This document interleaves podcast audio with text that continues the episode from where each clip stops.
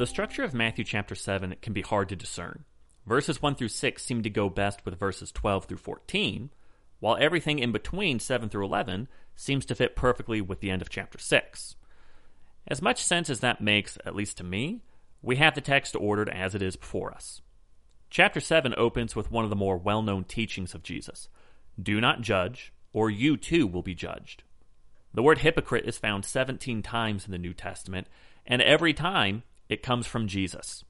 Condemning other people while following a lower standard yourself is one of Jesus' biggest beefs. To see the tiniest flaw with your brother, all the while ignoring the glaring issues in your own life, is dangerous. By condemning others for not following the standard of teaching, you agree that those who fall short of it deserve judgment. But when we fall short, we make our own exceptions, trusting in God's grace for ourselves, but withholding it from others. At this point in the sermon, it might be easy to judge others after we've learned of the higher ways of life. But following this judgmental attitude is going to wreak havoc on the kingdom. It will kill evangelism as we see the lost as dirty sinners instead of souls to be saved, forgetting that we were lost with them at one point.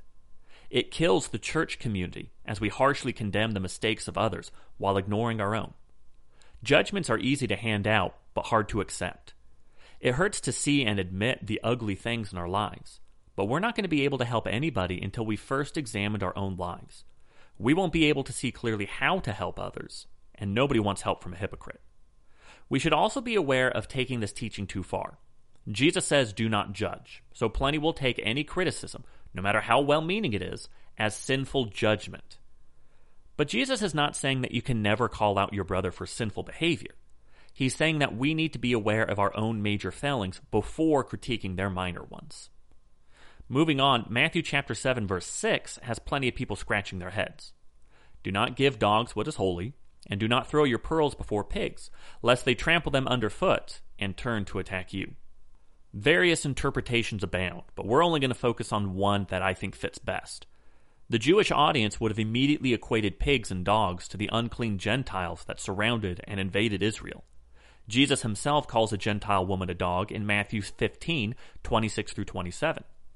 The pearl, that which is holy, is also used in describing the kingdom of God in Matthew 13, 45 and 46. What we have here then is another command that we see throughout Scripture. Don't go preaching to the Gentiles until Jesus has first finished his work in Jerusalem. In John 12, 20 through 23, we read of some Greeks who have come to see Jesus and his immediate response is that it must be time for his crucifixion. Gentiles seeking after him seems to have been a sign that his work among the Jews was coming to an end. In Acts chapter 1 8, Jesus tells the apostles that they're going to be his witnesses, first in Jerusalem, then Judea, then Samaria, and then the whole world. Paul himself followed this pattern. Whenever he visited a new city, he began his missionary work in the synagogue, only moving to the Gentiles after having spent some time with them or being rejected. As we consider how to apply this text to ourselves, maybe we should consider who we are best equipped to evangelize. Instead of fawning over foreign missions, maybe we're best suited to teach those who we're closest to. Instead of trying to reach the unreachable, we can focus on those who are nearest to us before moving on to other prospects.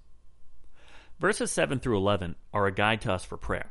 You might have heard that these verses insist on a persistent petitioning of God, asking and asking and asking again for what you want from Him. And this can create a pretty negative picture of God if we're not careful. Based on this, some people can perceive God as alien, high and far above us, and we poor mortals need to do all that we can just to be noticed by Him. So don't just pray once, pray again and again and again in the hope that one day this transcendent God will notice you.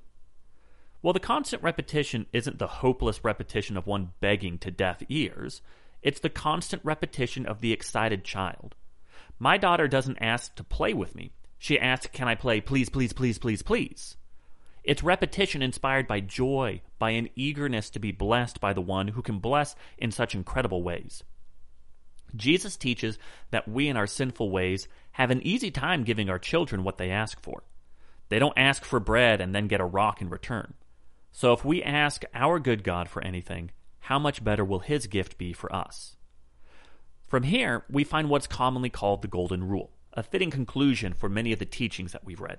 Whatever you wish that others would do to you, do also to them.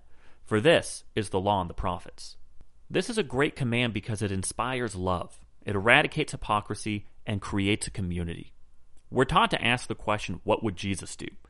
And we should add to that, What would I want people to say or do with me if I were in this person's place?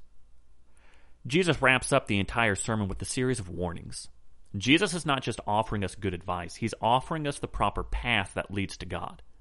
It's not something that we can take or leave, it's something that's going to affect our ultimate destiny.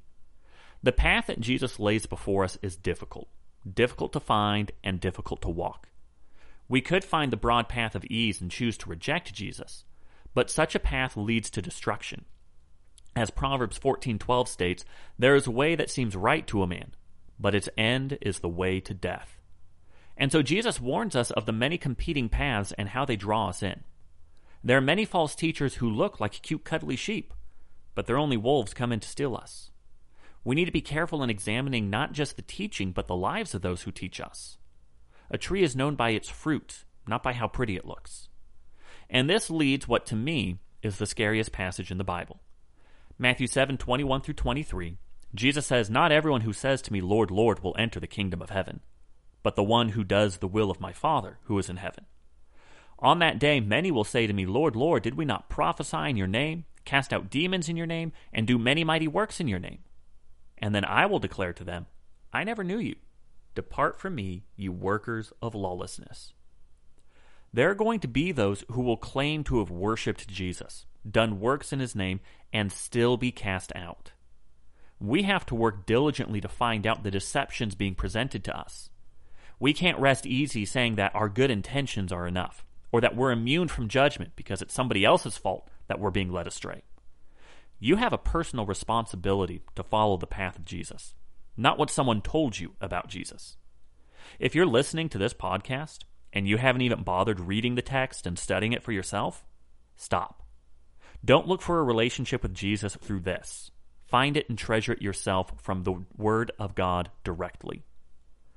The last point Jesus makes is that our foundations need to be built on Jesus, not anybody else, even a teacher who proclaims Jesus. Only after building well on Him will you be able to withstand the storm.